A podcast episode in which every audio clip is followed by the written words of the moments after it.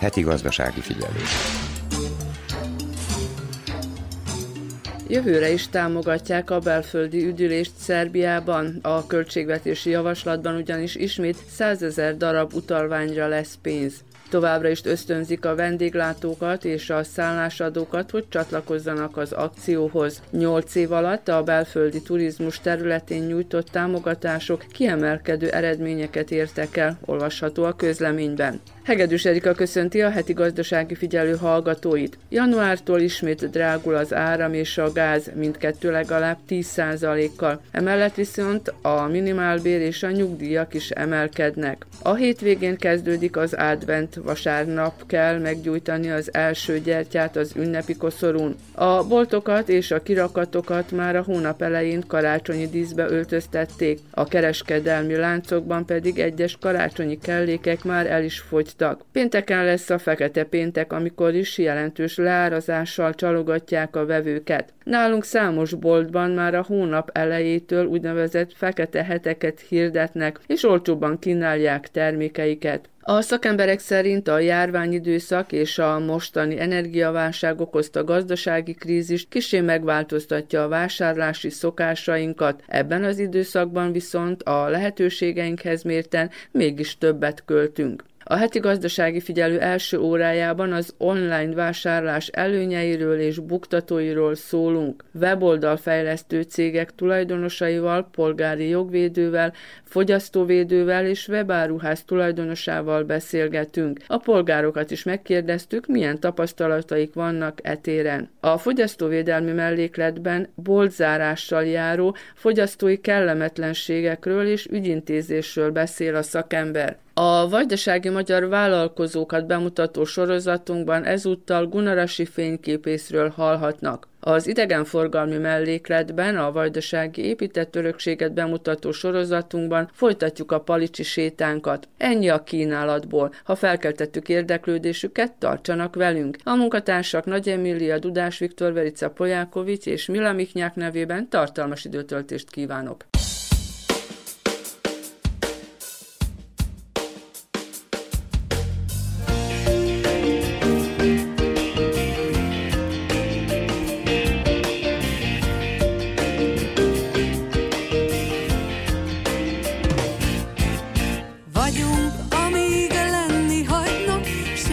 seven.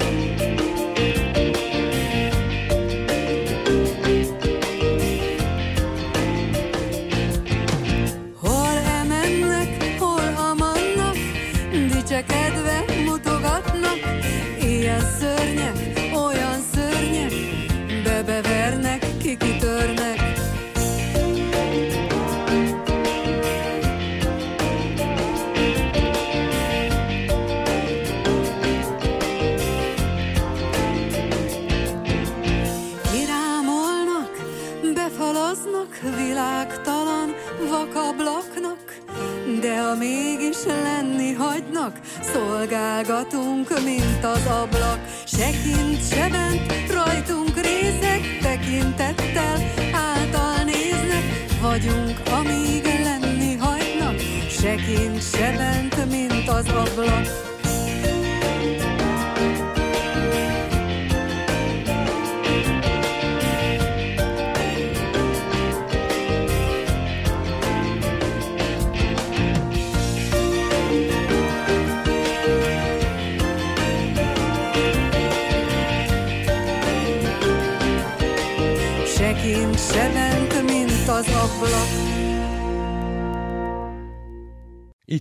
Újvidéki Rádió. Gazdasági figyelő. Az egyre népszerűbb az úgynevezett online, vagyis az interneten történő vásárlás előnyeiről és hátrányairól szólunk mai műsorunkban. Weboldalfejlesztő cégek tulajdonosaival, polgári jogvédővel, fogyasztóvédővel és webáruház tulajdonosával beszélgetünk, de a polgárokat is megkérdeztük, milyenek a tapasztalataik. Tehát a megkérdezett polgárok elmondása szerint nem gyakoriak a tévedések az online vásárlás esetén, de előfordult az is, hogy ajándékot, illetve nem rendelt terméket kaptak. 2016-ban kezdtem el AliExpressről rendelgetni, az egyik évfolyamtársam ajánlotta, telefontokot akartam venni, illetve ilyen védőüveget, és mondta, hogy ne vegyem meg az üzletben, mert nagyon drága, ilyen 500 dinár körül mozgott már akkor is ugye a tok is, meg a védőüveg is, és így nem akartam elhinni, amikor mondta, hogy ezt AliExpressen ilyen 50-100 dinárért is megtalálhatom.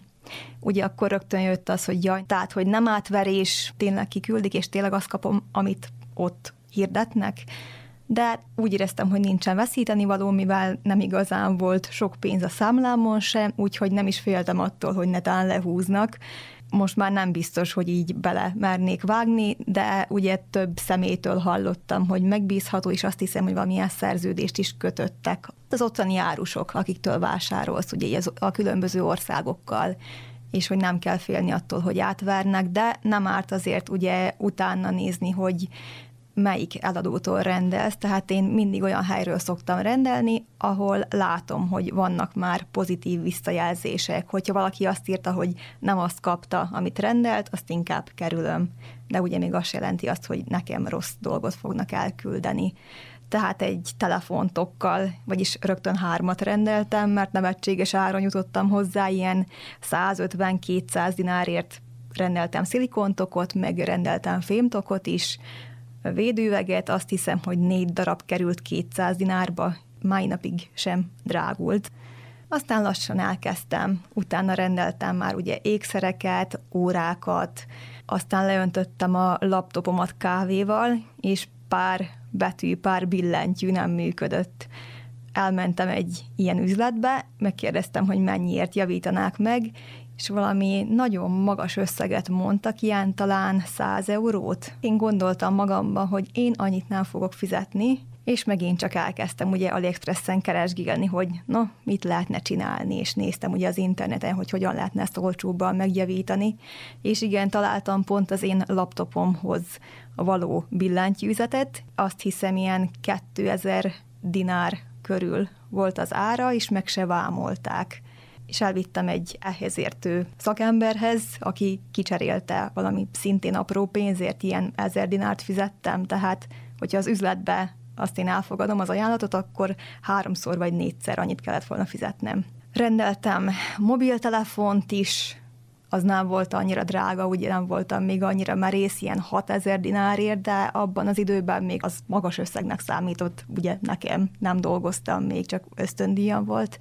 de az is megérkezett gond nélkül, működött is, azt megvámolták, de megfizethető volt a vám is ilyen 1000-2000 dinár közötti összeget kellett fizetni érte. Említetted itt a vámot többször is, meg a küldés vagy a posta költség, ugye az, amit tudunk, amit ott ír, ugye ez a bizonyos free shipping, amire figyelni kell, hogy az legyen, hogyha csak lehet de ugye van a vám, ami nem ugyanaz. A vámot azt nem lehet előre tudni, ugye, hogy, hogy lesz-e vagy nem, ez is buktató lehet. Buktató lehet, igen, nem lehet előre tudni, viszont hogyha egy kisebb dologról van szó, ugye volt idő azt hiszem 2019-ben, hogy szinte mindent megvámoltak, akkor nem is nagyon rendelgettem. Szinte semmit nem rendeltem, mert nem tudtam, hogy mennyit kell még ráfizetnem.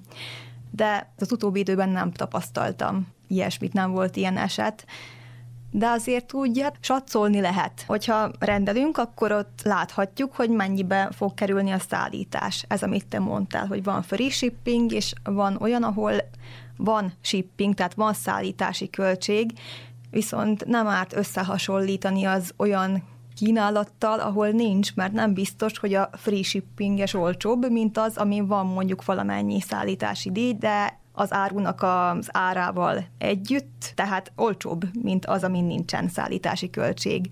Egyik barátnőmmel történt meg az, hogy úgy megvámolták a dolgokat, amiket rendelt, azt hiszem, hogy órákat rendelt, és többet rendelt egyszerre, hogy többe került a vám, mint maga az az 5-6 óra, amit rendelt. És akkor ő utána olvasott, ezt ő mondta nekem, hogy igazából, ami megengedett lenne, az ilyen 20 vagy 25 százaléka a termékárának. Nem szabad, hogy magasabb legyen. És ha mégis magasabb, akkor lehet reklamálni, csak azt hiszem, hogy ő itt megállt, mert nem volt kedve ezzel bajlódni. Hát a jogi hercehurca persze az nem lenne egyszerű. Összefoglalva, te nem csalódtál. Én nem csalódtam. Sőt, volt két-három olyan eset is, hogy kaptam olyan dolgokat, amiket meg se rendeltem. Tehát kaptam két ilyen kesztyűt, amivel az állatok szőrét kell ugye így kisimogatni, és így be is hoztam, ugye azt hittem, hogy valaki rendelte, mert szoktam ugye nektek is néha rendelni, és mindenki azt mondta, hogy hát ez nem az enyém. Tehát én nem tudom, hogy honnan érkezett, de küldték Kínából. De minden más is megérkezett mellette, tehát nem az volt, hogy valami helyet kiküldték.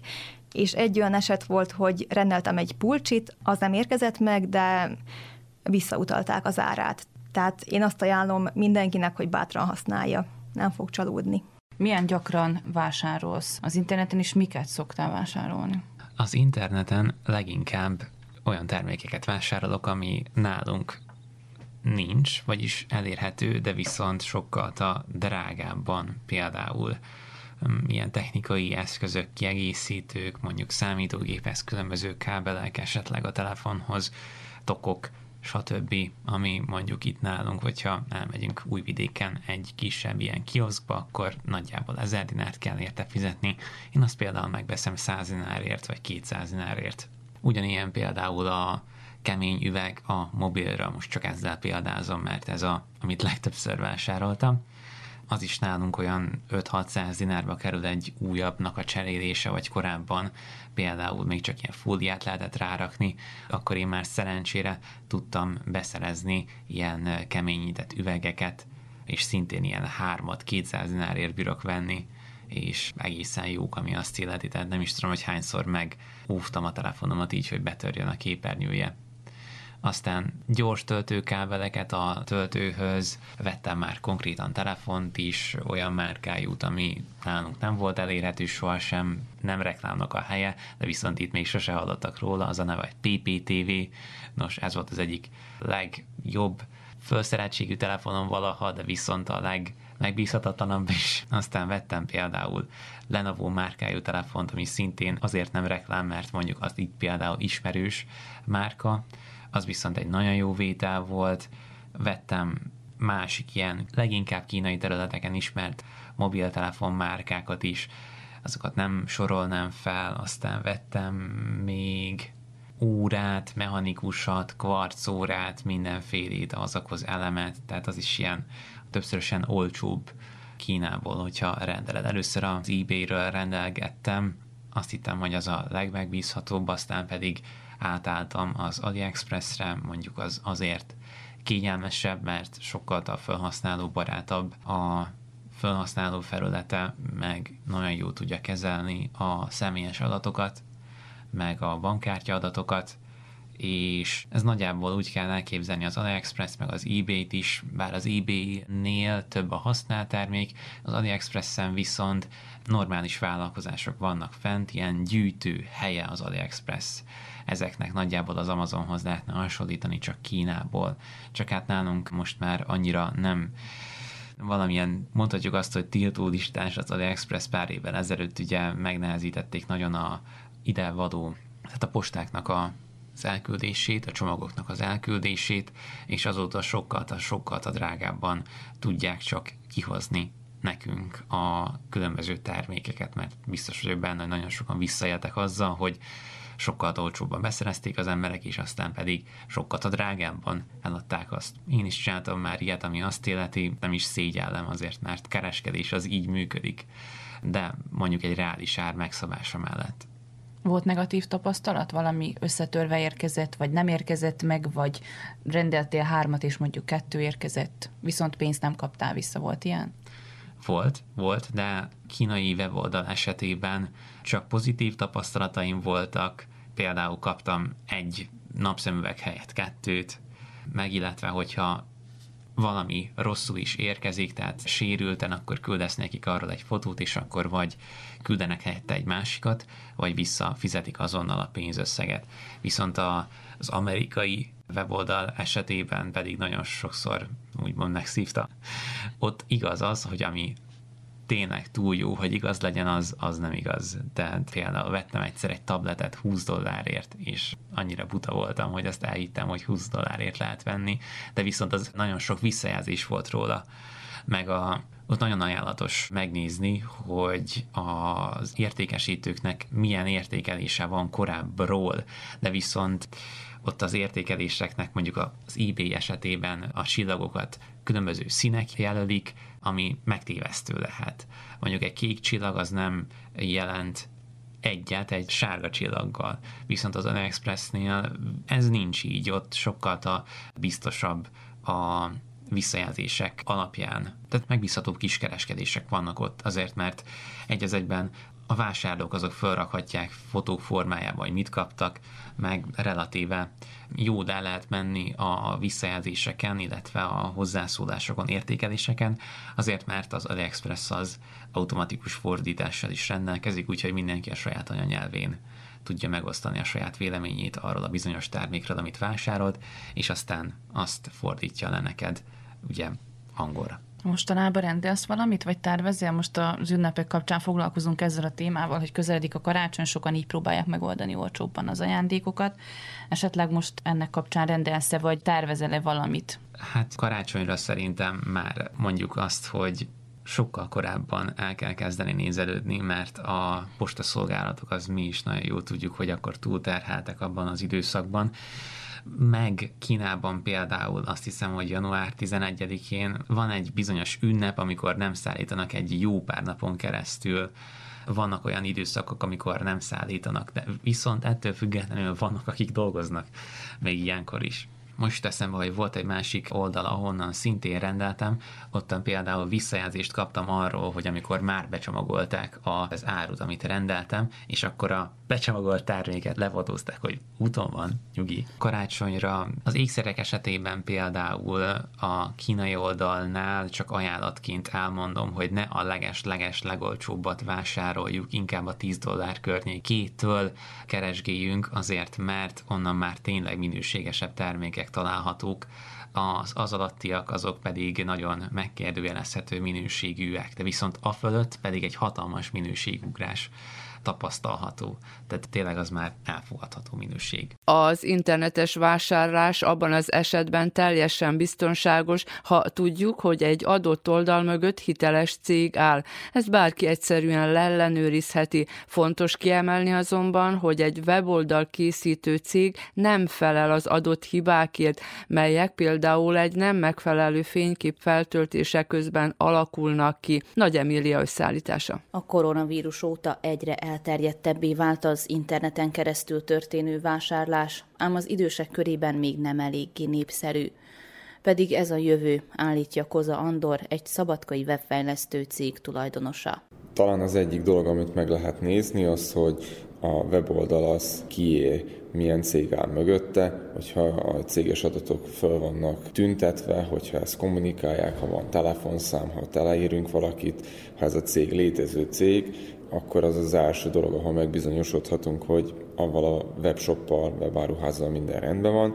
Ha külföldi webáruházból vásárolunk, ugye akkor kezdenek jönni egy kicsit a buktatók sorba. Az egyik az, hogy fontos tájékozódnunk arról, hogy amikor ide kerül Szerbiába az áru, az milyen plusz költségeket jelent, mert hogyha külföldön rendelünk, akkor általában mindig vámköteles, azaz megvan egy összeg, ami felett vámköteles.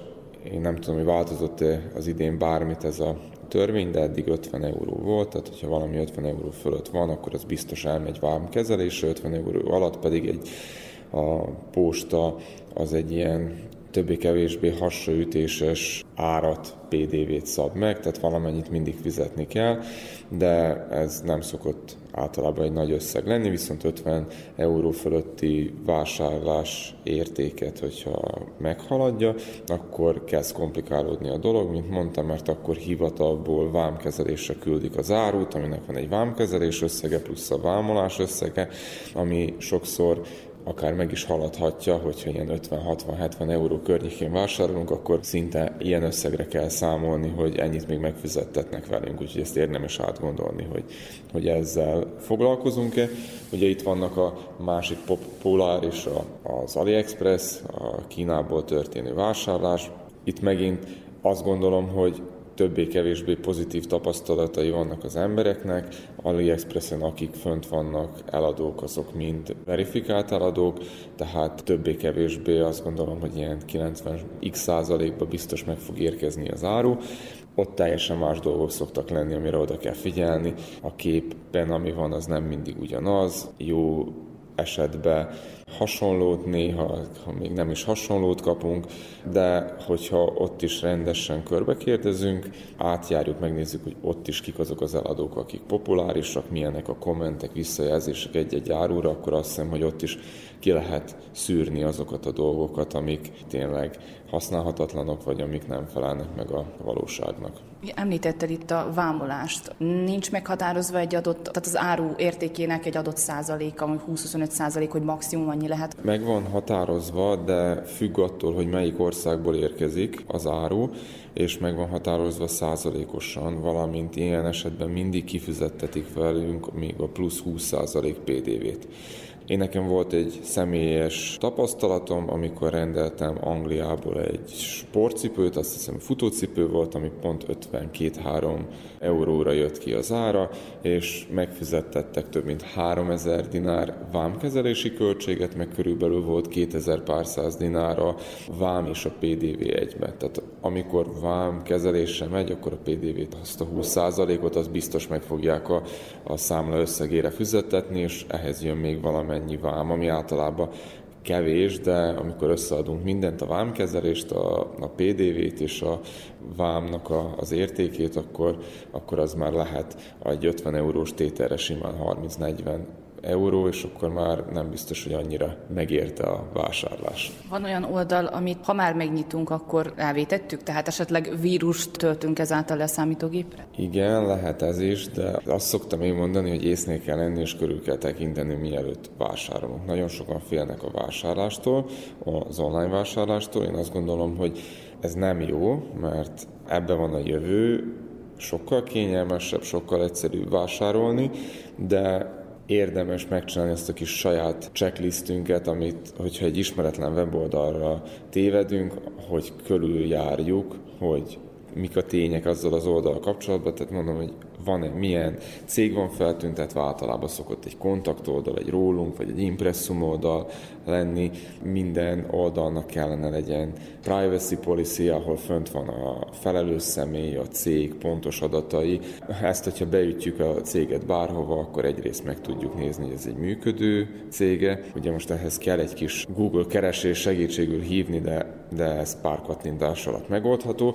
Valamint, amit én már többször is csináltam, hogy van egy webáruház, ahol látszólag túl olcsó minden, akkor a webáruház nevét, domenjét be lehet írni akár a Google-be, és rákeresni, hogy hogy az XY webshop, vélemények, tapasztalatok, és rengeteg olyan oldal van, ilyen független tapasztalatokat leíró oldal, ahol a vásárlók jeleznek, hogy minden rendben volt, nem volt rendben, és azt gondolom, hogy ezzel is lehet információkat gyűjteni, és talán ez a, ez a közösségi információgyűjtés a legbiztosabb módja, hogy kiszűrjük a fake webshopokat. És egy weboldal szerkesztő nem kerülhet bajba, hogyha esetleg valaki reklamál, hogy nem olyan kép lett föltöltve, amilyen terméket ő mondjuk kapott? A weboldal szerkesztő, vagy a cég, aki készíti a webáruházat, az felel azért, hogy a, jól működjön a kód. A megrendelőnek felel azért, hogy ne történjen hiba,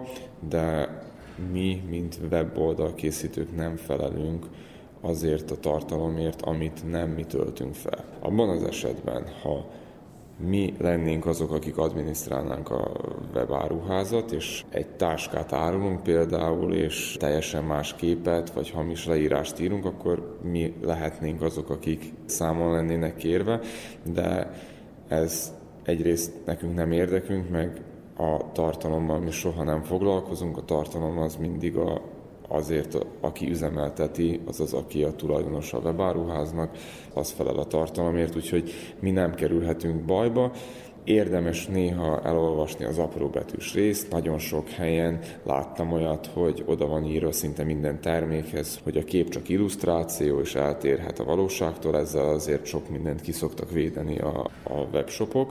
De gondoljunk abból bele, ha van egy, egy webshop, ahol van mondjuk 10-20-30 ezer termék, nagyon könnyen meg lehet, hogy fél százalékánál beesik egy kis baki, hogy éppen nem az idei modellt fényképezted le valamiből, és nem pont ugyanazt fogja megkapni a vásárló.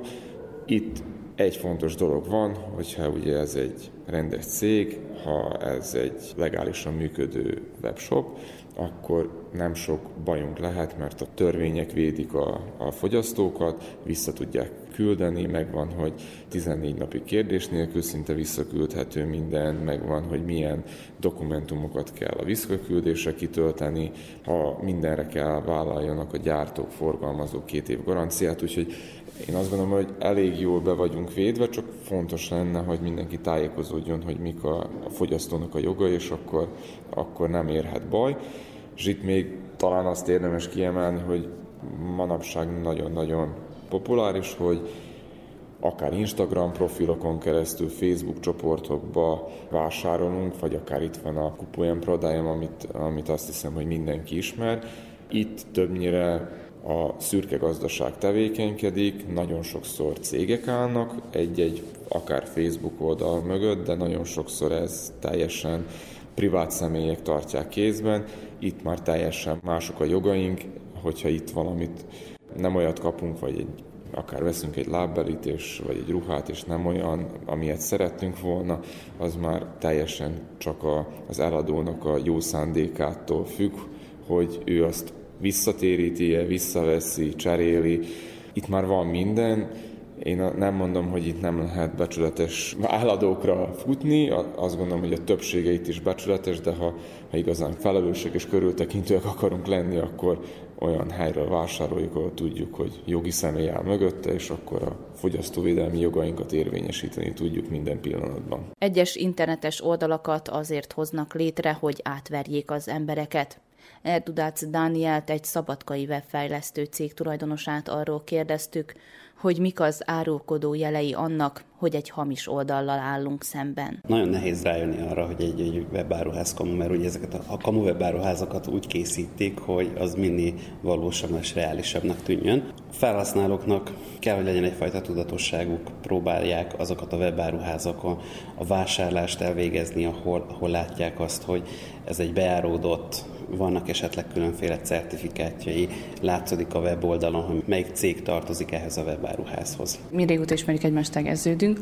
A ti cégetekben milyen oldalakkal foglalkoztok? Vannak-e ilyen oldalak, ahol webáruházakról van szó? Az egyik fő termékünk is a webáruház fejlesztés, úgyhogy nagyon-nagyon sok webáruházat készítettünk az elmúlt időszakban. Talán 50-60 olyan oldal van Szerbiában, ami, ami termékünk, mi üzemeltetjük, és webáruházból, illetve ugyanennyi körülbelül külföldön jelenleg. Legkisebbtől a legnagyobbig. És mik nagyjából a, a profilok, tehát ruházat, vagy esetleg valami számítógépes cég, vagy, vagy mi, mi az, amit leginkább? Gyakorlatilag most már minden. Nem nagyon van olyan terület, amit most már online nem próbálnak értékesíteni a cégek. Egyszerűen ez egy olyan platform, ami már a kereskedelemben szerintem megkerülhetetlen. Parfümök, ruházat, technikai termékek, vitaminok, hobbi eszközök mind, mind megtalálható online. Sőt, gyakorlatilag autókat is vásárolhatunk már. Érezhető korona után, hogy most már az emberek akár a mindennap használatos termékeket, élelmiszert, mindenfélét most már átállnak, hogy, a, hogy az interneten rendelik. Koronának nagyon sok hátránya volt, hátulütője, de mondhatjuk azt, hogy a digitalizációt Szerbiába felgyorsította. Azok a cégek, akik nem is gondolkodtak internetes eladásban, azok hirtelen igen, hiszen valahogy szerették volna eladni a portékájukat, és igen, megjelentek azok a napi fogyasztású ételek és italok is, amit, amit azelőtt mindig boltban vettünk meg kizárólag, azokat is most már interneten meg lehet vásárolni. Nem biztos, hogy ezt egy hagyományos webáruház keretein belül, de de vannak rá alkalmazások, ahol, ahol igenis ki tudom választani, be tudom rakni a kosaramba a kettő kenyeret, három tejet, és kártyával ki tudom fizetni, és várom a futárt, hogy hozza. És az mondjuk nem tartja vissza az embereket, hogy nem tudják kézbe venni. Mondjuk nekünk az idősebb hallgatóink biztos, hogy azt nehezményeznék, hogy egy, hogy ásra tudják képzelni, hogy az interneten megnézi a kenyeret, és úgy teszi bele a kosárba. Ők szeretik megfogni, ha nem is magát a kenyeret, ugye, hanem a papírját megnézni, hogy, hogy mikor jár le, mondjuk az nyilván rajta van az interneten is. De mondjuk egy narancsot, egy mandarin, tehát ez nem hátráltatja őket? Az online vásárláshoz egy jókora bizalom kell. A fiatalabb generációban az benn van, mert hogy ők akkor kezdték el már a webáruházokat használni, amikor ez egy beáródott dolog volt. Az idősebb generáció viszont igenis szereti fizikailag látni a dolgokat. De én azt veszem észre, hogy egyre jobban nyit az idősebb generáció is felé, mert egyre kevesebbet lehet hallani azt, hogy becsapják az embereket, azért egyre jobban kezdik ezt Szerbiában is szabályozni, és azt talán elmondható, hogy egyre kevesebb a visszaélés is. A webáruház esetében sok mindenre kell ügyelnie a tulajdonosnak, a vevők ugyanis sokszor csak a képek alapján tudják eldönteni, tetszik-e nekik az adott termék, és megfelelő méretarányokkal rendelkezik-e. Legtöbbször ez okoz problémát, és ad okot a reklamációra, mondja Márton Zoltán, egy szabadkai cég kereskedelmi igazgatója. Őt is Nagy Emília kérte mikrofonhoz. Most ugye kötetlen beszélgetésben említette hogy azért előfordul, hogy van reklamáció, és mi az, amit a leginkább nehezményeznek a vásárlók? Ugye itt webáruházról is szó van. Igen, a vásárlók a webáruháznál nagyon fontosnak tartják a pontosságot. Tehát, hogy azok az adatok, amiket ők látnak, akár technikai adatokról lévén szó, akár magáról a képről, amely a terméket mutatja be, az valós legyen, az olyan legyen, ami valósan visszaadja akár a terméknek a színét, akár a pontos dizájnt, ugye a vonalakat, hogy hogyan is néz ki ez a termék élőben, tehát arra törekedni kell, hogy ezek a dolgok pontosak legyenek. Szerencsére azt tudom mondani, hogy mi már ezeket a kezdeti nehézségeket, ezeket a gyerekbetegségeket, ezeket kinőttük, viszont sok ilyen jellegű apró buktató van, amiben a kezdők sokszor valószínűleg problémás eseteket tudnak generálni, hogyha erre nem figyelnek oda. Itt ugye a fényképekre nagyon nagy hangsúlyt kell fektetni egy weboldal esetében. Ugye a, a vásárlók nem bírják megfogni, körbenézni, ugye megtapogatni a terméket. Hogy történik ezeknek a, a fényképezése, hogy tényleg visszaadja azt, amit kell? Gyártóknak most már jelentős része törekszik arra, hogy valóban minőséges képeket tudjon biztosítani a saját termékeiről, de sajnos még mindig messze járunk attól, hogy minden termékről olyan kép legyen a gyártóknak a birtokába, ami mondjuk azt, hogy egy előre haladottabb webshopnak elég magas szintet képvisel ahhoz, hogy nyugodt szívvel ezt a webshopba prezentálja, és hogy arra támaszkodjon, tehát sokszor megtörténik az, hogy saját magunknak kell olyan képet készíteni, amivel mi minőségileg tudunk dolgozni. Ezért tehát sokan árulnak webshopba olyan terméket, amit amikor az ember készhez kap, akkor nem az jelenik meg, mint amit a képen látott. Ez egy szerintem kezdő webshopoknál még sokszor előforduló probléma, de mivel nálunk konkrétan most 8. éve vagy akár tizedik éve is nem tudom, működik a webshop. Így ezeket a dolgokat szerencsére már kinőttük, és erre különösen odafigyelünk. Korona idején, illetve után mennyire érezhető, hogy megnőtt az online kereskedés, ugye, mert az emberek talán nem annyira szeretnek most már elmenni személyesen, hogyha félnek mondjuk egy ilyen dologtól, hogy korona. Úgy gondolom, hogy ez nálunk még mindig kisebb mértékben van hatással a, a növekedésre. Van növekedés, de még sokkal el vagyunk maradva, akár a magyarországi piacot nézve, vagy a környező országoknak a piacait nézve. Az igazság az, hogy az emberek általában bizonytalanok, ugye mivel nem egy olyan szabályrendszerben élünk, ami százszázalékos biztosítékot jelent arra, hogy az a cég, aki ezt a terméket árulja, és akinek mi adott esetben előre kifizetjük, hogy ez, hogy ez meg fog érkezni. Így azoknál a cégeknél, akik hosszú múltal rendelkeznek, 10-20-30 éven működő cégek, mint hogy mi is mondjuk 32 éve működünk, akkor ez már egy biztonságot ad a vevőnek, és akkor így sokkal könnyebben rendel. Tehát mi észrevesszük azt, hogy még a mai napig az emberek szeretik azt tudni, hogy kivel kommunikálnak, valóban meg fog érkezni az a termék, tehát még mindig könnyebb nekik telefonon jelentkezni, és úgy megrendelni, mint hogy saját maguk a webshopban megrendeljék a terméket. Itt az Újvidéki Rádió. Gazdasági figyelő. Egy nagyon kedvező ajánlat esetében mindig el kell gondolkodnunk azon, hogy valóban reális-e. Ugyanis ami túl jó áron van az interneten, vagyis a világhálón, az valószínűleg nem is felel majd meg az elvárásainknak, mondja Miladin Nésit, topolyai polgári jogvédő, akit szintén Nagy Emília kérdezett. Ugye már készülünk lassan a, a karácsonyra, aki nem az itthoni üzletekben vásárol, hanem interneten rendel. Mik a buktatói ezeknek a vásárlásoknak? Hogy bírunk ráfázni ilyen helyzetben? Egyre népszerűbb ez az interneten keresztül vásárlás, vagyis azt mondják, ez vásárlás ilyen távolságra. Egyre népszerűbb, mert gondolom kedvezők is az ajánlatok, szóval most már nálunk is több cég csak is úgy dolgozik, szóval nem az, hogy kiviszi az árut, gondolom a boltba, hanem egyszerűen rajta van az ő honlapján, lehet válogatni, és akkor megrendelni, és ők szállítsák. Az a helyzet, hogy mint mindenben, főleg ugye, ha most itt beszélünk erről a forgalomról, vannak olyanok, akik ezt ki akarják használni, és természetesen, hogy ők gazdagodjanak meg, ugye, mármint ugye törvényellenesen. Így, hogy felraknak valamit az internetre, és akkor, hogy az ember megrendeli, azt mondják, rendben van minden, tessék fizessen, mármint vagy, hogy teljes egészében fizesse ki az árát, vagy olyan, hogy adjon egy foglalót, vagy nem tudom, valami más költség, amit muszáj lerendezni, és majd megkapja azt, amit megrendelt.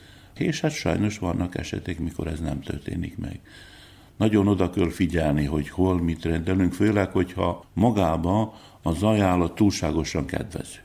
Az már eleve ad okot arra, hogy gyanakodni lehet. Például mondjuk rá az autóvásárlásnál, most én beszélek mondjuk rá ott, ahol nagyobb összegekről beszélünk, az autóvásárlásnál ugyanúgy felrakják valamelyik honlapra, felrakják, hogy például ezt, meg ezt autót, ilyen, meg olyan, amolyan, ebben az árban, mert sürgősen, nem tudom én, költözik, ő megy külföldre, most pár nap alatt el kell adni, és akkor azért annyira kedvező az ára. És akkor az ember fölhívja, hogy hát meg szeretne nézni, meg minden, ú, uram, siessen, mert ez már voltak többen is érdeklődnek, és ez a vevő, ha szeretne, ugye, hogy ő mégis megkapja és megveszi azt az autót, akkor hát nagyon könnyen rábeszélik azt, hogy hát küldjön valami foglalót, és akkor hát ő elküldje a foglalót, utána kiderül, hogy már hónap-hónap után ez az, mert biztos nem ő az egyetlen, ugye, hogy már egy-két napra rámán az a telefon nem elérhető, kiderül, hogy az a cím az nem is létezik. A harmadik dolog az, hogy már az az autó se létezik végeredményben, mert valahonnan a valamelyik más sik honlapról leszették a képet, meg az adatokat, és akkor felrakták.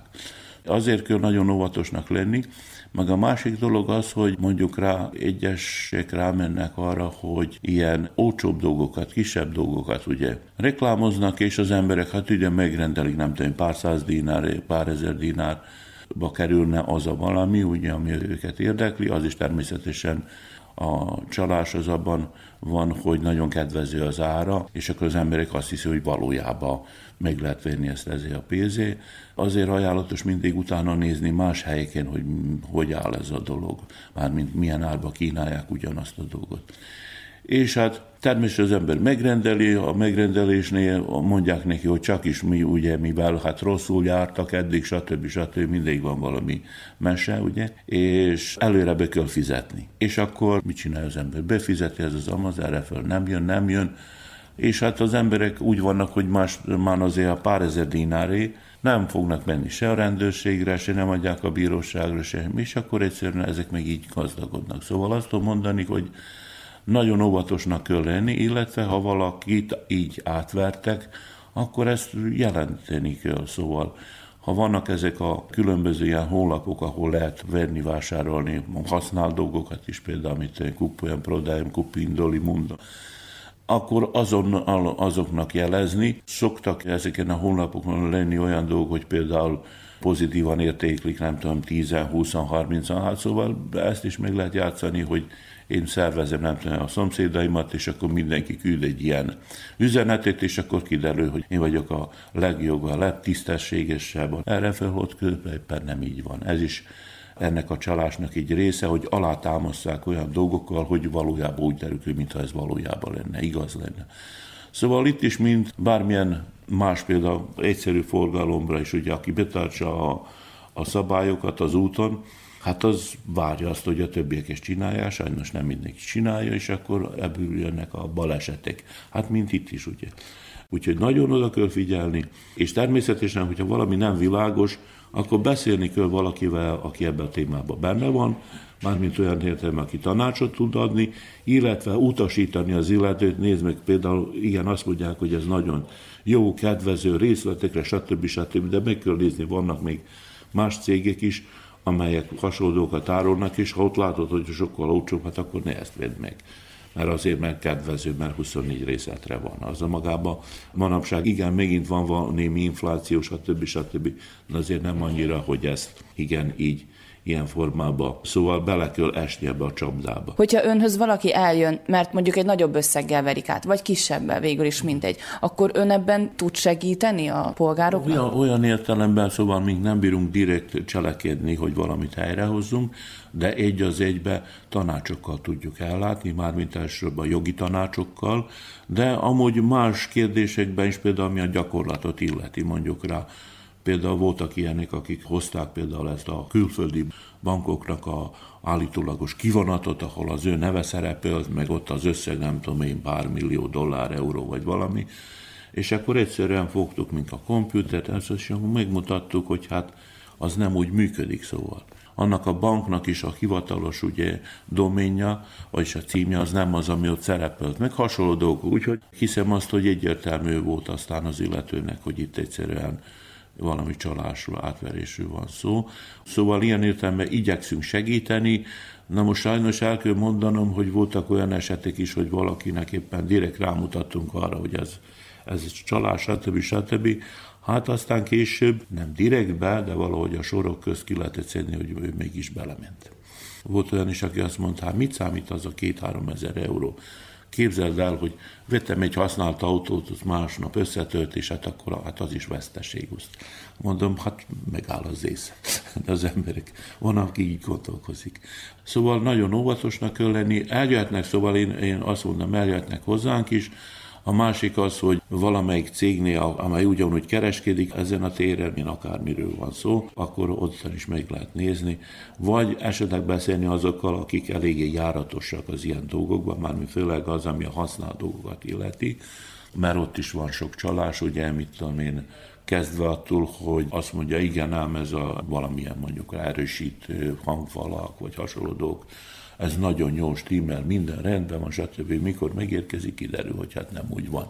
Hát akkor az meghivatkozik arra, hát biztos a szállítás közben még romlott, nem megfelelőképpen kezelték, ő nem vállalhat felelősségét ezért, és hát az ember akkor úgy van vele, hogy hát valami nem tudom én 80-100 euróért, hogy pörösködjön, ne pörösködjön, hát sokan kezet emelnek, és azt mondják, menjen. Sajnos ilyen van, és ők erre számítanak. Igen. Számítanak arra, hogy az illető, akit megkárosítottak, hogy hát nem fog olyan értelme végig utána járni, hogy kihajtsa az ő jogát. A világháló és a közösségi média megkönnyíti a vásárlást, de legyünk óvatosak és körültekintőek a rendeléskor. Tájékozódjunk a jogainkról és a törvényekről, például arról, hogy a vásárlási szerződés 14 napon belül indoklás nélkül felmondható. Arra is figyeljünk azonban, hogy milyen a kereskedelmi cég honlapja, mondja Száva Vujicsétja, az Entai Fogyasztóvédelmi Központ munkatársa. Tapasztalatok elég tragikusak az utóbbi időben, mert most már mindenki mindent megpróbál eladni. Sok üzlet becsuk, és akkor internetvásárlásra, illetve eladásra kerül a sor, és akkor itt kamu cégek is jelentkeznek, és a vásárló nincs tudatában azzal, hogy amikor az interneten keresztül meg akarja rendelni, hogy utána nézen a kommentektől kezdve mindentől, hogy mennyire megbízható ez a cég. Az utóbbi időben rengeteg panasz volt itt az Entai Fogyasztóvédelmi Központban, mondjuk rávettek egy kabátot, a kabátnak, amikor megérkezett a kabát gyors postával, amikor ki lett bontva, kiderült, hogy abszolút nem az a fajta kabát, nem az a minőség, mint ami a képen van. És ezután kezdődött az egész bonyolultság. Egy olyan szeméről van szó, akiről már több fogyasztóvédelmi központ is tud, mert kiderítettünk a végén, és az történt, hogy a zúr, aki megvette ezt a kabátot, 14 napon belül törvényes. Adta módja az, hogy visszaküldje magyarázat nélkül, és kéri vissza a pénzt.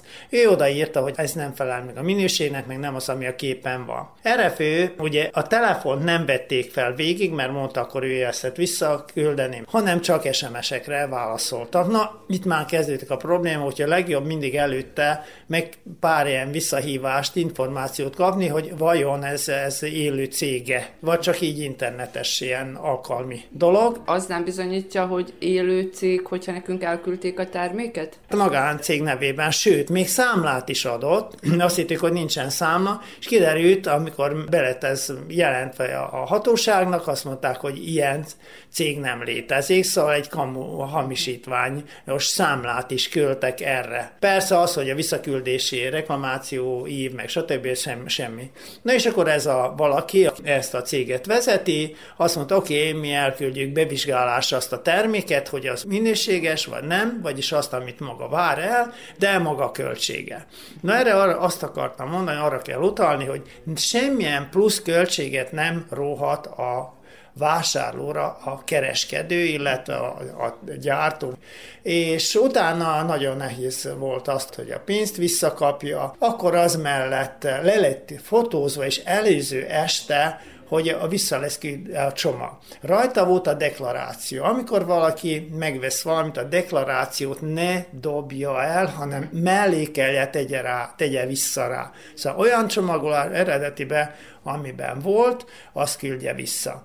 És ezek hivatkoztak arra, hogy hát előző este tette fel azt a képet, csinált, minden másnap reggel, amikor küldte, minden akkor fotózta le, hogy a deklaráció hiányzott. És akkor ide-oda húzza vona, a szervek, akik eh, lényegében felügyelnek, a felügyelő szervek nem nagyon reagáltak, nagyon nehéz tőlük információt kapni, telefon nem veszik fel, el kell minden dokumentálni, szóval maguk, amikor megrendelnek valamit, akkor minden dokumentálni, mindent fotózni. Ezek nagyon fontosak, és alig-alig kapta vissza a pénzt, azzal, hogy időközben meglett a deklaráció. És érdekes, hogy akkor, amikor kicsomagolják, akkor nincsen, utólag meg valószínűleg, ha a hatóság odalépett, akkor ez, ez így megtörtént. Sok esetben vannak ilyen problémák, szóval tessék megőrizni a számlát, a deklarációt, és semmi számlának az eredetét ne kell, hogy elküldjék, hanem csak a fénymásolatát. És semmilyen indoklás, semmilyen magyarázatot 14 napon belül kötelesek visszaváltani. Hogyha nem egy bejáródott internetes üzletből, boltból vásárolunk, tehát amelyet már eddig leellenőriztünk, és jó a tapasztalatunk, akkor, hogyha most egy új valakitől szeretnénk rendelni, hogyan tudjuk első lépésként leellenőrizni, hogy biztosak lehessünk abban, hogy ők egy létező cég, ahogy ön fogalmazott. De lényegében először az APR-ben meg lehet nézni, az agencia ez a Privne regisztre, hogy lényegében be van-e regisztrálva cég nyilvántartási regiszterekbe, illetve az kellene egy kis próba vásárlás, kisebb tételű dolgot kellene megrendelni. Most én is megrendeltem ilyen szoláris lámpákat, és az egyik nem világított. Kerti lámpa, gyönyörűen szépen világít, egy nem világított, és én visszaírtam, és erre fő kettőt kaptam. Hát azt mondja, azt mondja, hát én vagyok a második, aki panaszkodik, hogy erre is volt ilyen, és ajándékként elkezd. Szóval vannak egy nagyon-nagyon jó gesztusos emberek, akiknek a hozzáállása tényleg professzionális, és nem károsított, mert egy 350 dinár volt egy ilyen akármi. Szóval vannak olyan, olyan cégek, akikkel lehet dolgozni, és van olyan, akikkel nem de vannak olyan problémák is, hogy hiába dolgozunk mi velük, mindig megtörténik egyszer valami, hogy nem jó, hát lényegében akkor a hatósághoz kellene fordulni, illetve először is a fogyasztóvédelmi központba, és akkor azokat a lépéseket azért is vagyunk, hogy akkor megbeszéljük mi is az, illetve mi próbálunk először odahatni, amennyiben nem lehet. De itt mindig a kapcsolat teremtéssel van fő probléma, mert azok, akik ilyen kamu cégek, ők tényleg nem hajlandók, és ebből rengeteg van, legyen az ágynemű is lehetjen, az műszak is. Most az van, ha megkapja az árut is, például a műszaki áru, ha háromszor szervizben negyedszer már cserélni kellene. E, igaz, a törvényben nincs, de ez a törvénymódosítás után folyamatban van, úgyhogy vannak olyan cipőnél mondjuk csak egyszeri javítás után már lehet, és persze az ember cipőt vesz, meg műszaki dolgokat az interneten, úgyhogy jó, ha ezeket a dolgokat tudja, de ez még igazán törvényben nem lépett hatályba, de, de egy ilyen elképzelés is van. Ne az legyen, hogy mindig már ötödször viszem szerviz, és most se jó. Hát nem azért vettem valamit, hogy én kidobjam, hanem... Gyakorlatilag akkor, ha megkaptuk a terméket, és elégedetlenek vagyunk vele, akkor mit kell tennünk? Tehát ugye a törvény szerint 14 napon belül visszaküldhetjük, persze nem úgy, hogy lestrapáltuk azt a terméket, hogy, hogy látszon, hogy nagyon használtuk, hanem csak, hogy kipróbáltuk tehát akkor minden magyarázat nélkül vissza kell, hogy fogadják. És hogyan kell ezt visszaküldeni? Mindenféleképpen indok nélkül kell. Általában, amikor nagyobb tételről van szó, akkor a posta, amivel küldenek csomagot, mondjuk akkor az ő költségük szokott általában lenni, de nem minden esetben. Ha küldi vissza, akkor a, a, az önköltsége, illetve a vásárló költsége. Ami a reklamációt illeti, nem kell semmit indokolni, szokott lenni egy olyan ív, ugye a visszaküldési ív, amire be, be ki ki kellene tölteni, nem kell indokolni, hogy most ez rossz termék, vagy nem. Esetleg, ha méretről van szó, az is. Mégint eszembe jutott egy olyan gyakori esetet, hogy nem azt küldik szándékosan, amit, ami van nekik, és kisebb a méret, vagy más szín is. Visszaküldés, erre fő nem kap vissza semmit. Szóval megkapja a terméket, kifizeti a terméket, visszaküldi, és utána semmilyen csere, semmi nem történik elúszott a pénz, aminek a bankomat elnyeli a pénzt. És akkor ilyenkor mit tehetünk? Hát általában ezek nem hivatalos weboldalak. Kezdetben kellene. Akkor igen, kezdetben kellene ezt valahogy kezelni, megnézni, hogy Biztos érdemes igen, hogy vásárolni vagy nem, de mindig vannak ilyen fekete listás oldalak, úgyhogy érdemes úgy egy kicsikét végigkeresni, főleg ha külföldről vásárol, mert akkor ottan az itteni törvények nem érvényesek, nem lehet megfogni. Kínai termékek különösen, vagy az alin keresztül, vagy valami, ez, ez nagyon bonyolult.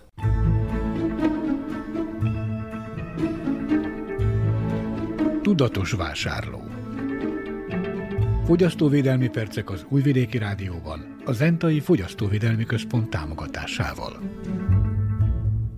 A fogyasztóvédelmi mellékletben a bolt bezárásáról és az ezzel járó fogyasztói kellemetlenségekről meg ügyintézésről beszél Szórát Ferenc, az Zentai Fogyasztóvédelmi Központ munkatársa. Régebben az üzletek, a kereskedőházak és üzletek azok nagyon folyamatosan tudtak akár évtizedeken keresztül is működni. Hát bizony az utóbbi pár évben, meg, meg évtizedben már tapasztaljuk, hogy egy-egy kereskedő ház vagy egy-egy pár üzlet az sajnos nem tud örökösen valamilyen okoknál fogva működni, és előfordul az, hogy mi valamilyen terméket megveszünk, főleg a műszaki dolgokra gondolok most, és hát közben megvettük, használjuk, probléma lett vele, garancia is van, csak épp az a baj, hogy időközben az üzlet becsukott. Ilyenkor az a teendőnk, hogy a reklamációt próbáljuk érvényesíteni, és a következő van. Meg kell keresnünk azt a kereskedő házat, akinek az üzletéről szó van. Azt is mondanám, hogy ez nem egy olyan nagy probléma kell, hanem most már a mai világban lenne tehát interneten szinte mindenki ott van. Tehát, hogyha az Entán becsukott egy üzlet, attól még a kereskedőház létezik az országban, és annak van egy központja. Tehát ezekben a központokban általában van reklamációs osztály is. Most én megtalálom a honlapját, még egyszer mondom, ha esetleg olyan problémám vagy, nekem ez nem könnyű megoldani, akkor kérjünk segítséget. Megtalálom a honlapját, meg fogom találni valami kommunikációs lehetőséget, telefonszám, e-mail cím, stb., ahova én fordulhatok az én panaszommal. A panasz abból áll, hogy leírom, én javasolnám mindenkinek, hogy használják az e-mail megoldást, és a legelső kommunikáció, ne a telefon legyen. A legelső kommunikációtól az azt mondja, hogy ma megtaláltam, oda szeretnék reklamálni, már egy e-mailt írok, amiben leírom, hogy mi a gondom. Fontos, mert a reklamáció kezdete és írott formában az az lesz az a dátum, amitől én most megküldtem ezt a levelet. És ebben a levélben röviden leírom, hogy mi a problémám, vettem ekkor ezt is ezt, így jártam, meg kell oldani a problémát. Ha megtörtént ez, utána természetesen kereskedőház muszáj, hogy reagáljon. Innentől kezdve ugyanaz a procedúra van, mint hogyha üzletbe jártunk volna. Ugyanazt kell csinálni, tehát írásba foglaltuk, írásba foglalni azt, hogy mi a problémánk, ő írásban válaszoljon. Ha fölhív véletlenül telefonon, és elmondja, hogy igen, jó, ezt csomagolja be, küldje meg ide. Rendben, de én megkérem önt, hogy most ez, amit nekem elmondott, ezt tessék nekem írásba visszaírni, mert félreértések lehetnek egy címre, hova küldtem, hova nem jó, jó küldtem meg kinek, költségekről lesz szó, költségeket ebben az esetben, ha a reklamáció elfogadott, ez neki, neki kell viselnie, tehát minden lényeges szó le legyen írva. Én megkérem, hogy legyen szíves nekem ezt írásban, válaszlevélben, ugye az e-maileknél nagyon könnyű oda-vissza lehet válaszolni, és ott lesz egy folyamat a végén. Ha végén jó is sikerül, akkor meg pláne. Ha meg nem sikerül jó, akkor is lesznek, amire lehet hivatkozni. Tehát mindenféleképp javasolnám azt, hogy ez a bizonyos kommunikáció, ez kevésbé a telefonon bonyolódjon, attól még lehet beszélni, csak ez, ez a jó megoldás. Nem régi esetünk van, hogy ez a kérdés most merül föl, ez, ezt az élet igazolja egyébként különben. Nem régen volt pont egy ilyen esetünk, amikor egy asszony másfél év, szinte másfél éve használt már egy kis háztartási gépet, amit megvettek itt Zentán egy üzletbe, majd idén januárjára az felmondta a szolgálatot. Ő annak nagyon rendes, hogy bejött, akkor még az üzlet itt létezett Zentán. Bement az üzletbe, megtette reklamációt, igen, jó, oké, rendben van, nagyon rendesen fölvették az adatokat, elküldik, majd lesz valami. Pár napra rákap egy SMS-t telefonjára, ahol leírják, hogy rendben van, megérkezett a reklamáció, ez és ez a száma van. Ennyi. Ezt valószínűleg központból küldték a cég központjából. Rá három napra szintén kap egy SMS-t, igen, rendben van a reklamáció elfogadva, a készülék ki cserébe. Ezt kapta SMS-be. Majd ő ennek alapján bejött a még mindig létező, ez január hónapról beszélünk, létező üzletbe. Az eladó ott, akkor ő tett egy kicsikét, hát hogy mondjam, ilyen könnyebben kezelt, és ő meg hát el is fogadta, hogy hát tudja, arról van szó, hogy itt az üzletet már most nem sokára igaz is volt egyébként, január végén bezárták, hogy bezárják az üzletet, és hát majd nem ezt majd a központú fogják rendezni. És akkor ez a hölgy így szép nyugodtan ő, hát jó, hát mondták, és akkor hazament. Na ez a hazamentem, és utána lestem, hogy mi lesz, ez nagyon sokáig nem történt, amikor hozzánk szeptember végén bejött, hogy most már régóta nem intézkedik a központból semmi se, és hát ő most mit csináljon, mert hogy ő neki van. Persze, amikor elvették, felvették a reklamációt tőle itt az üzletbe, akkor volt számlája, stb. mindent. Tehát ott mindent hivatalosan megcsináltak. De a lényeg mégiscsak az volt nekünk most, hogy volt az az írott SMS, amit ugye az előbb már hangsúlyoztam. Ahol lehetett, volt egy reklamációszám, és volt egy másik SMS megőrizve, ahol leírták, hogy igen, kicseréljük a készüléket. Erre, ebben tudtunk mi segíteni a hölgynek, úgyhogy magunkra vettük azt, hogy na most mi kezdünk el kommunikálni a, a céggel, ami meg is történt. Igaz, hogy nem másnap, de egy hét múlva jött egy válasz. Ó, hát elnézést, hát az a helyzet, hogy kicsit el vannak, de, de most ők jelentkezik, és hát igenis szeretnék a kérdést megoldani, és stb. stb. No, hogy ne húzzam sokáig a dolgot, következő három hétben sikerült ezt végigvinni, azzal a megoldással, mert egyik alkalommal jelentkezett is a hős, hogy már fölhívták, hogy adja meg a, a, a folyószámla számát, mert hogy a pénzt fogják visszautalni, nem csere lesz, hanem pénzt fogják visszautalni. Valamelyik nap föl is hívott a hős, hogy megtörtént, visszakapta pénzt. Tehát több éves árunak a problémáját így tudtuk most lezárni. Abból szól a dolog, meg itt a konkrét dolog tényleg az, hogy elment, tehát becsukott az üzlet, és már nem tudott hova fordulni, de meg lehet ott oldani. Határozottan állítom, hogy azért, mert volt írásos nyoma annak, ami addig történt, és ezt nem lehet kibekkelni, ezt nem lehet nem megtörtént tenni, és hát a, a panaszos, illetve a vásárló így megelégedik, és majd továbbra is fogja dicsérni a kereskedőházat. Fogyasztóvédelmi percek az Újvidéki Rádióban, a Zentai Fogyasztóvédelmi Központ támogatásával. Itt az Újvidéki Rádió. Gazdasági figyelő. A vajdasági magyar vállalkozókat bemutató sorozatunkban ezúttal Gunarasi fényképészről hallhatnak. Kovács Viktor a járványidőszakban indította a vállalkozását, és elmondása szerint ennek ellenére nagy volt a kereslet a szolgáltatására. A téli időszakban karácsonyi fotózással bővíti kínálatát. Nagy Emília hangfelvétele. Mi ugye elmondjuk előjáróban hallgatóknak, hogy régóta ismerjük egymást, tegeződünk. Honnan jött neked az ötlet, hogy fényképezéssel foglalkozz? Ugye elmondhatjuk, hogy Topolyán a községben dolgozol. Régóta foglalkozok ezzel, még általános iskolában jött ez a hobbi, úgymond. A fotózás is mellett a grafikai tervezés, és gyakorlatilag ez így párhuzamosan fejlődött az idők során. Az elmúlt években ugye a Prosperitáti alapítványon keresztül jött egy lehetőség, hogy saját vállalkozást lehet indítani, és akkor gyakorlatilag ezen elgondolás alapján megragadtam a lehetőséget, és így létrehoztam a vállalkozást még 2020-ban. Így vált teljesé ez a történet. A hobbiból egy megélhetési pont lett. 2020-ban a legnehezebb időszakban, amire most ugye emlékezünk, mennyire volt nehéz abban az időben megtalálni a keresetet, úgymond, mm. mert akkor az emberek ugye spóroltak koronavírus, tehát igyekeztünk a nem föltétlenül szükséges költségeket egy kicsit lefaragni. Igen, gyakorlatilag ezt gondolja az ember, meg tényleg az van, hogy mindenki spórolt is, viszont hogyha a vállalkozásokat megnézzük, ők viszont egyre többet költöttek marketingre, hogy minél jobban elérjék a, az embereket és a fogyasztóikat, vásárlóikat, munkákat, és gyakorlatilag ezáltal nem hogy kevesebb, hanem még több munkám is volt a grafikai tervezés terén, hiszen rengeteg reklámot kellett készíteni, plakátot, flyert, tehát a munka az gyakorlatilag nem csökkent, hanem növekedett, ami egy pillanatra számomra is meglepő volt, viszont aztán, amikor begondol az ember, akkor tényleg valamilyen módon a kiesett bevételeket azt valahogy vissza kell, hogy szerezzék. És ugye a mai világban a reklám az nagyon fontos, és ez be is bizonyult, hiszen a visszajelzések alapján is megnövekedett a forgalom a hirdetés után. Tehát gyakorlatilag számomra ez nem jelentett problémát. És mondod ezt a grafikai tervezést, ugye most azért mondhatjuk, hogy nagyon átmentek a reklámok az online térbe. Tehát amikor te megtervezel egy ilyen reklámot, akkor az nem föltétlen ezekre a flyerokra vagy plakátokra készül, hanem az online térbe is. Így van, úgymond az offline hirdetés még valós és használt marketing felület, hogyha szabad így mondani, viszont egyre jobban kiszorítja az online tér, és egyre többen az online tér felé és a fizetett hirdetések felé fordulnak. Ezáltal, hogyha egy grafikát készítek, akkor az mindig úgy van, hogy előtte megkérdezem, hogy offline, tehát szórólapokat akarnak osztani, plakátolni, vagy pedig az online felületen. Általában hibrid megoldást választják, és mind a kettőre készítek dizájnt, ami gyakorlatilag abban merül ki, hogy a dizájn az nagyon hasonló, csak persze a méretek azok mások, és egy-két technikai vonás az, az más. Van-e esetleg munkásod, vagy egyedül dolgozol? Egyedül dolgozom, amikor vannak nagyobb munkák, például fotózásnál, akkor vannak segédeim, akik általában tanulók, ők szoktak így besegíteni, és ezáltal nagyobb kapacitással tudunk dolgozni, akár egy eseménynél.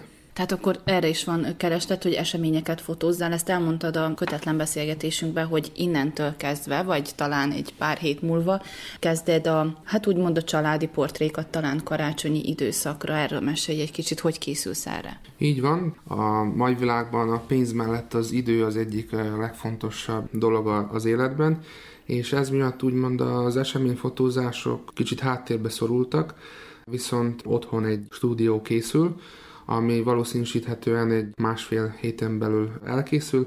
Karácsonyi fotózás fog történni családok számára, vagy bárki, aki szeretne extra karácsonyi képeket készíteni, akkor ezt meg tudjuk csinálni, és gyakorlatilag ez lesz az első ilyen próbálkozás, ami stúdiófotózást jelent. És ez helyileg hol van, Gunarason? Így van, Gunarason található. Igazából lesz majd a következőkben online és offline hirdetés is, amiről beszéltünk. Fel lesz tüntetve minden adat. Milyen felszerelésed van, hogy sikerült ezt beszerezni? Ugye említetted, hogy pályáztál, mint kezdővállalkozó. Így van, hogy azt kell mondjam, a Prosperitáti valóban egy nagyon nagy lehetőséget biztosított, hiszen az mellett, hogy szakmai tudást kaptam a cégvezetéssel kapcsolatban, hiszen előtte ugye két részes volt ez a pályázat. Az első részében tanultunk, tanultunk arról, hogy hogy kell vállalkozni, mik az alapok, az adókörnyezetről, stb. És a második részben pedig ugye el kellett készíteni szakmai tervet, az üzleti tervet, és akkor hoztuk létre, vagy hoztam létre a vállalkozást, és ekkor történt meg az eszközbeszerzés is, ahol egy nagy teljesítményű számítógép lett vásárolva ugye a szerkesztés miatt, videóvágás, stb. Egy fényképező, illetve egy drón is megvásárlásra került, hiszen a mai időkben a drónos felvételek azok kihagyhatatlan elemei akár település imázs felállításában, akár más rendezvények fotózásában, illetve videózásában. Ezek többnyire az egész napos programok, és attól függetlenül, hogy vannak segétek, azért ott kell lenni és figyelni a dolgokat, esetleg egy-két tippet adni, akik még nagyon kezdők, és felügyelni az egész történést is gyakorlatilag. Ez miatt ez egy nagyon időigényes munka ebből a szempontból. Ezért is indultam el abba az irányba, hogy a stúdiófotózást már azt ugye tudunk előre egyeztetni időpontot, utána persze nekem is, hogyha megfelel, és az adott ügyfélnek is, akkor tökéletes a párosítás. Te családos ember is vagy, van ugye ez a munkahely a községben, ahol most is beszélgetünk, ugye, plusz még ez a vállalkozás, hogy lehet ezt összeegyeztetni? Őszintén nagyon nehéz. Ezért is jelentkeztem különben a Prosperitát és a Vadasági Magyar Vállalkozók által szervezett mentorprogramra, a harmadik mentorprogramra, hiszen ott tapasztalt nagyvállalkozók vannak, akik ilyen téren tudnak segítséget nyújtani, hogy hogy tudjam minél hatékonyabban beosztani az időmet, és úgymond mérlegre tenni, hogy melyek azok a munkák, amelyek idő és bevétel arányában a legjobb hasznot hozzák. Tehát gyakorlatilag ez úgymond egy következő lépés az irányába, hogy még hatékonyabban tudjak dolgozni, és ez nagyon fontos, mert ugye ott van a család is, a községi munka, ami ugye az elsődleges, és van már ez a vállalkozás, amit szintén próbálok a lehető legjobban munkálkodni rajta, és élvezni úgymond, mert gyakorlatilag ez nem is úgy jön ki, mint egy munka, hanem mint, mint a hobbinak a hivatalos verziója, mert ugye régóta csinálom ezeket a dolgokat. Nehéz, de viszont mindig keresem azokat az utakat, ami által könnyebbé válik ez az egész történet. És milyen iskolát fejeztél? Van köze a fényképészethez? Így van. Számítógép elektrotechnikusi iskolát végeztem, középiskolát Szabadkán, az Iván Szájt Műszaki Iskolában, utána pedig a a Szegedi Tudományegyetemen jártam, még, még járok is mérnök informatikus szakra. A következő évben fogom megszerezni a diplomámat, és a mérnök informatikán belül ugye elég sok mindent tanultunk, elektronikát is, programozást is, és ez mellett voltak képfeldolgozás és grafikai orientáltságú kurzusaim, amik a technikai és a szakmai részét lefették annak, amit addig hobbiként végeztem, vagy üztem. Most, hogyha esetleg hallják ilyen privát emberek is nyilván az interjút, az ő jelentkezésüket is várd ilyen események alkalmával, vagy inkább cégek azok, akiknek fotózol, filmezel? Többnyire jogi személyekkel dolgozok együtt, abból kifolyólag, amit mondtam is, hogy az esemény fotózások ugye egyre jobban háttérben szorulnak, és gyakorlatilag a, a jobb időbeosztás és hatékonyság miatt is inkább arra törekszem, hogy fix időpontokat tudjak lebeszélni. Tehát nem nekem kell úgymond hozzáigazodni a munkához, hanem közös megegyezés alapján tudunk kiválasztani egy adott időpontot, ami mindenkinek megfelel, és ezáltal nincs az a nagy kapkodás, illetve feladatföltorlódás. Ezek lettek a fő profilok, hogy cégeknek cégfotózás, tehát magáról a gyárról, vagy az adott civil szervezetnek a munkásságáról, amit ugye bármikor be tud mutatni, akár egy kézi munkacsoport, akár egy kulturális egyesület, színjátszók, tehát akár a próbákon is fel tudunk venni olyan felvételeket, amiket későbbiekben fel tudnak ugye használni. Most lehet, hogy a következő kérdésre inkább egy-két hónap múlva tudnál válaszolni, de azért megkérdezem, mi a véleményed erről. Ugye sokan arra panaszkodnak, fényképészek, akikkel mondjuk eddig beszélgettem, hogy ugye mindenkinek van egy nagyon jól működő telefonja, azon a kamera elég minőséges, és lehet, hogy nincs annyi igény már a, a fényképészekre, mint régen volt. Ezzel ellentétben pedig mindig azt látjuk, hogy egy lakodalmas fotózás, egy keresztelő, egy születésnap azért mégiscsak ott a másik oldal is, amikor fölbérlik a fényképészt az emberek. Mi erről a véleményed? Két megközelítése is van a dolognak. Az egyik az az, hogy tényleg valóban vannak olyanok, akik fölteszik ezt a kérdést, hogy minek bérelják úgymond fényképészt, amikor meg tudom saját mobilra is csinálni a jó minőségű képeket, mert valóban, és nem csak, hogy jó minőségű képeket, hanem az adott filtereknek köszönhetően még a szerkesztést is meg tudják pár kattintással csinálni. Én erre azt szoktam mondani, hogy oké, okay, hogy meg lehet csinálni, de viszont amikor a családról szeretnénk fotót készíteni, akkor szerintem nem úgy akarjuk a családi albumban látni képeket, hogy valaki szelfizik folyamatosan, hanem mindegyik család teljes értékben, teljes testméretben ott legyen a képen, és ehhez szükség van egy harmadik félre, aki megcsinálja ugye ezeket a fényképeket. Ez az egyik. A másik megközelítése pedig az, hogy akárhogy nézzük, ez egy művészet is gyakorlatilag, és lehet, hogy valakinek van érzéke, hogy jó képeket készítsen, akár tájképeket, akár családi fotókat, viszont ennek megvan a sajátossága, tehát megnézzünk akár melyik fényképészt az interneten, akár családi fotózással foglalkozókat, akár lakodalmas fotósokat, Mindegyiknek megvan a saját stílusa. Lehet tíz lakodalmas fotós is a szakmában, mindegyik meg fogja találni a saját csoportját, aki majd foglalkoztatni fogja, mert adott személyeknek az ő munkája tetszik. Tehát ez, ez nem egy olyan dolog, hogy mindenki ugyanazt csinálja, meg mindenki ugyanolyan képeket csinál, hanem más meglátásból, más, más szögekből, más effekteket használ a szerkesztésnél. Tehát ezek olyan dolgok, amiket úgy nem tud teljesen elmondani, még leírni az ember, hanem ránéz a képre is, látja azt, hogy na igen, ezt egy fotós készítette, különleges szemszögből például, vagy pedig egy személy, aki a telefonjával készítette a, a fotót ugyanarról a témáról. Tehát ezek, ezek a különbségek, És valójában szerintem ezért is működik ez az egész ágazat, mert egyszerűen az emberek is látják és érzik azt, hogy más az, amikor én csinálok egy selfit a családdal, vagy más az, amikor ők lefotóznak. Plusz még ott van az is, hogy hát nem szeretnék azzal foglalkozni, hogyha mondjuk a gyerekemnek a keresztelője van, hogy én fotózgassak. Akkor meg szeretném élni azt az eseményt, szeretnék ott lenni, beszélgetni a vendégekkel, családokkal, ismerősökkel, és nem azzal szeretnék foglalkozni, hogy mindenkiről készüljön kép. Gyakorlatilag ez az egésznek a lényege, úgymond. Itt az Újvidéki Rádió. Utazunk és utazzunk. Vajdaságban és a világban. Az Újvidéki Rádió turisztikai rovata. A múlt héten tartották a Nemzetközi Idegenforgalmi Kiállítást Újvidéken. A rendezvény eddig a Lóriszt vásár része volt, mostanra azonban kinőtte korábbi méretét és önállósult. Hazai és külföldi turisztikai kínálatokkal ismerkedhettek meg a látogatók.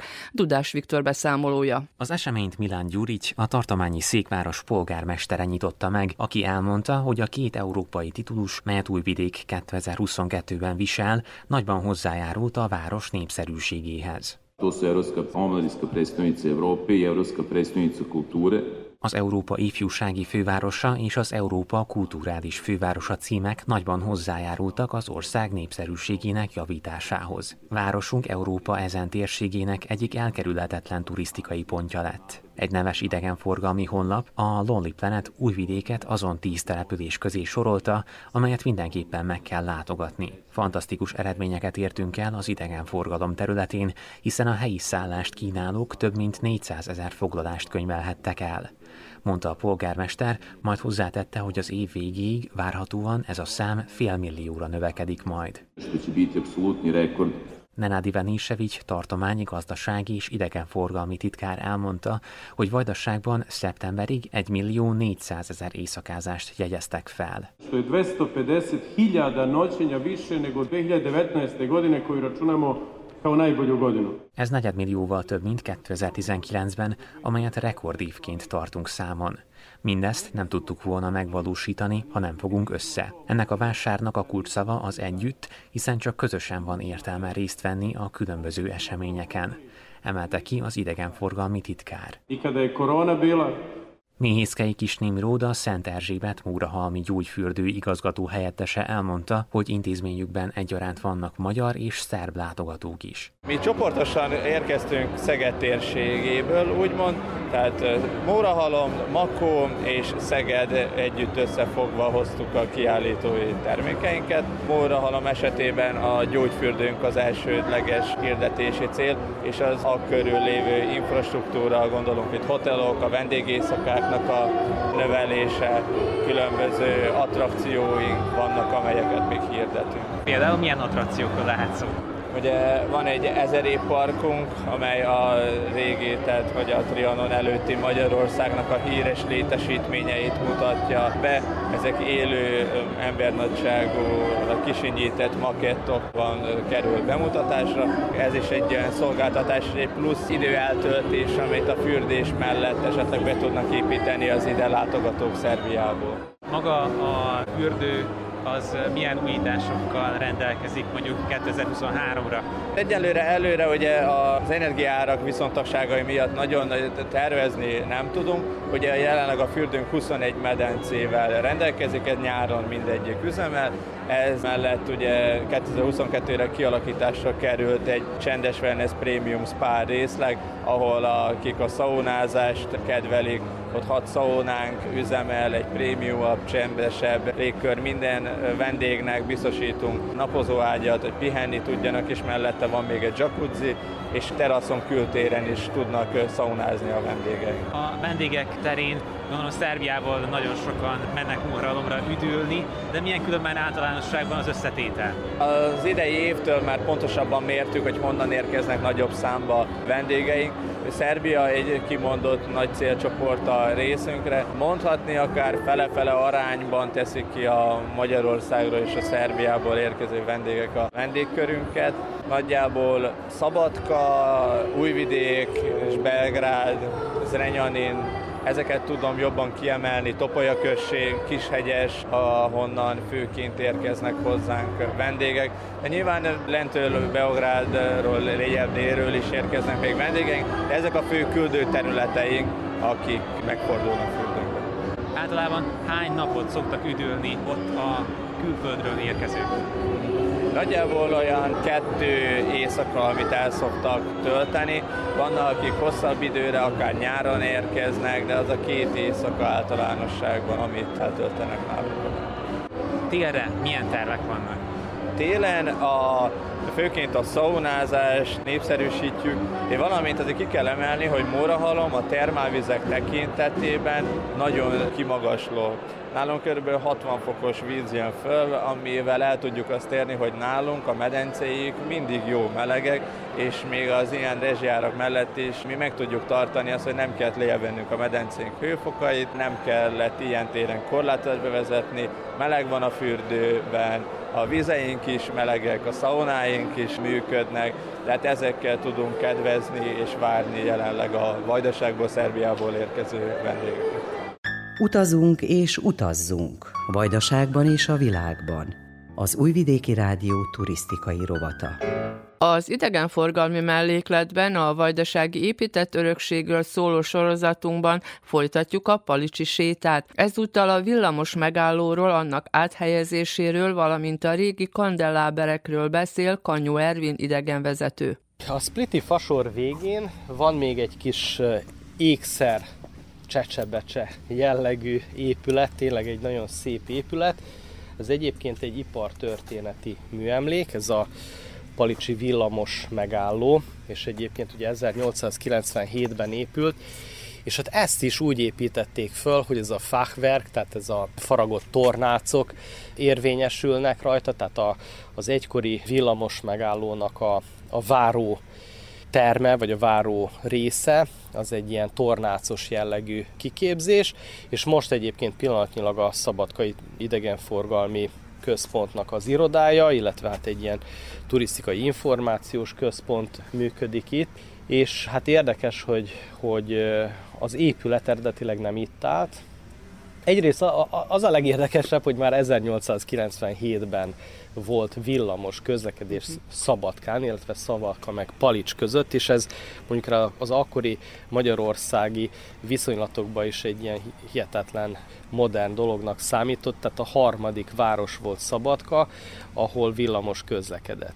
Ez volt és, a Palicsi végállomás? És ez volt a Palicsi végállomás nagyon sokáig, egészen 1900 20-ig, és Nagyjából aztán... 50 méterre vagyunk a tótól. Így van, tehát a tónál vagyunk, azzal, hogy ez az épület 50 méterre arrébb áll, tehát igazából tó a tó felé nézett, és amikor 1920-ban tovább építették a villamos sineket egészen a, a férfi strandig, tehát ami innen még egy kilométer, akkor az egész épületet úgy, ahogy van, darabokra szedték, mint valami Lego kockát, és 50 méterrel arrébb fölépítették, ugyanúgy, ahogy kinézett, csak éppen ugye 50 méterrel arrébb. De ez és azóta, volt jelentősége? Hogy... És azért volt ennek jelentősége, mert ugye tó felé nézett, és valóban a végállomás volt, uh-huh. és miután megváltoztatták ezt a jellegét, és nem lett végállomás, hanem az utolsó előtti állomás,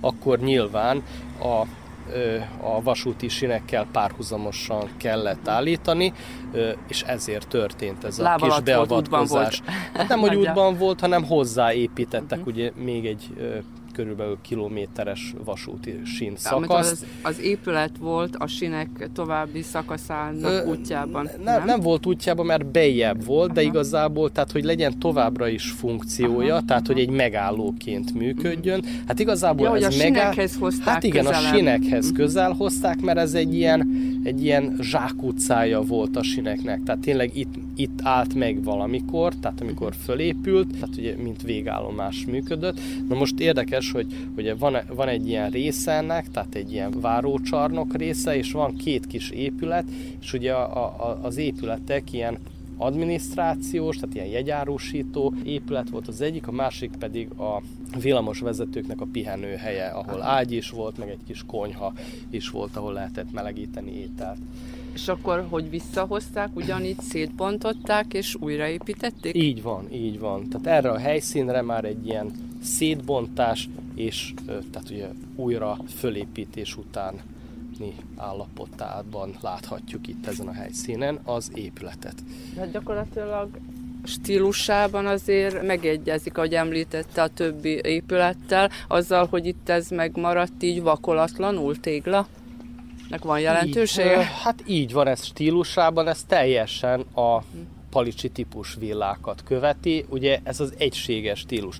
Egyébként ez nagyon fontos, mert például a, az 1800-as években, tehát ahogy mondtam, 1800-as években épültek ezek a villák, és ugye részben magán tőkéből épültek, vagy legtöbb esetben, de mégiscsak egy ilyen előírás építészeti szabályokat követve. És ugye ezért egy ilyen egységes, szinte egységes, romantikus jellegű palicsi villákról beszélhetünk. Most ezzel szembe, ugye az 1900-as években, amikor már így divat lett a szecesszió, akkor lassan elhagyták ezt a ezt a fachwerk, ezt a, ezt a tornácos építkezést, illetve tehát ugye a, a magyar népi motívumok jelentek meg, és például ugye az 1910-től 12-ig fölépült központi épületek, amelyek már nem magántőkéből épültek, hanem Szabadka város, Szabadka város költségvetéséből épültek, azok már, tehát ugye a magyar szecessziós stílusban épültek, egy picikét eltérnek ezektől a villák,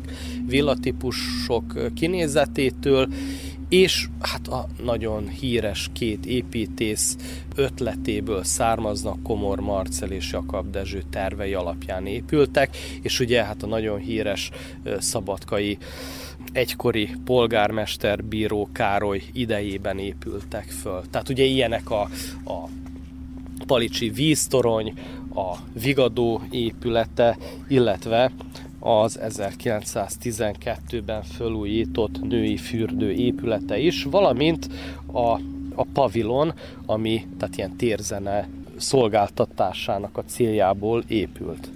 Ezeket majd egy későbbi sétánk alkalmával fogjuk bemutatni, de amire még most itt kitérnék, hogy ahol sétálunk, és ugye ezt hallatszik, hogy itt kopogunk egy kicsit, és sétálunk, séta közben beszélgetünk, hogy végig a sétányokon, a park felé is, meg a Spliti fasoron, meg itt a tó felé is, a világító testek, ezek régiek, tehát ezek is mind egységesen készülhettek terv szerint?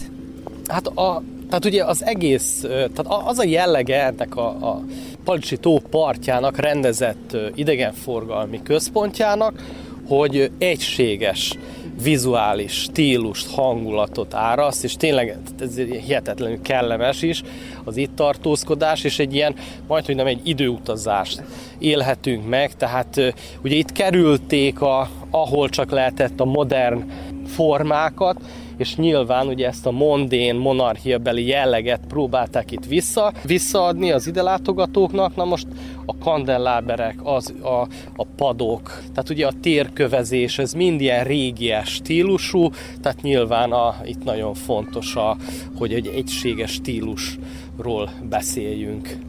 Beszéltünk a közlekedésről, hogy mióta volt, mert most már nincs, viszont a villamosítása, vagy mire működtek ezek? Mert ugye látunk itt egy kandelábert, ami akár gázra is működhetett. Valószínűleg, hogy, tehát, hogy, hogy eredetileg, mivel hogy Palics története az 1845-ben kezdődik, tehát akkor még nem volt, nem volt még villanyvilágítás, tehát nem volt villamosítva a, a közvilágítás, de viszont ugye itt nagyon korán 1897-től kezdve már megtörténtek a, a, a villamosítások, villanyvezetékek képítése, tehát akkor átalakították ezt. Hát nyilván ezek a kandelláberek, ezek tehát így formába követik a régi stílus, de hát valószínűleg, hogy ezek már azért újak.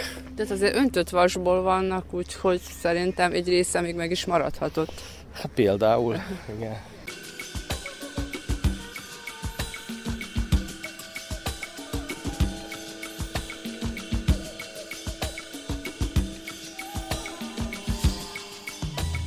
Az Újvidéki Rádió heti gazdasági figyelőjét hallgatták, amelyben az online, vagyis a világhálón történő vásárlás előnyeiről, buktatóiról és hátrányáról szóltunk. Weboldalfejlesztő cégek tulajdonosaival, polgári jogvédővel, fogyasztóvédővel és webáruház tulajdonosával beszélgettünk. A polgárokat is megkérdeztük tapasztalataikról. A fogyasztóvédelmi mellékletben a második órában a boltzárással járó fogyasztói kellemetlenségekről és az ügyintézésről beszélt a szakember.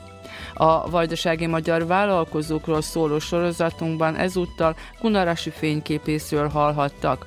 Az idegenforgalmi mellékletünkben a vajdasági épített örökséget bemutatva folytattuk a palicsi sétánkat. A munkatársak Nagy Emília, Dudás Viktor, Csekit Teodóra, Verica Polyákovics és Mila Miknyák nevében Hegedűs Erika köszöni meg hallgatóink figyelmét. A heti gazdasági figyelővel a jövő héten a szokásos időben, kedden délelőtt a 10 és az esti ismétlésben a 8 órai hírek után jelentkezünk ismét. Közben az rtv.rs.hu honlapunkon, a hangtárban a heti gazdasági figyelő cím alatt visszahallgatható műsorunk és korábbi műsoraink is. Miközben itt leszünk, remélem önök is.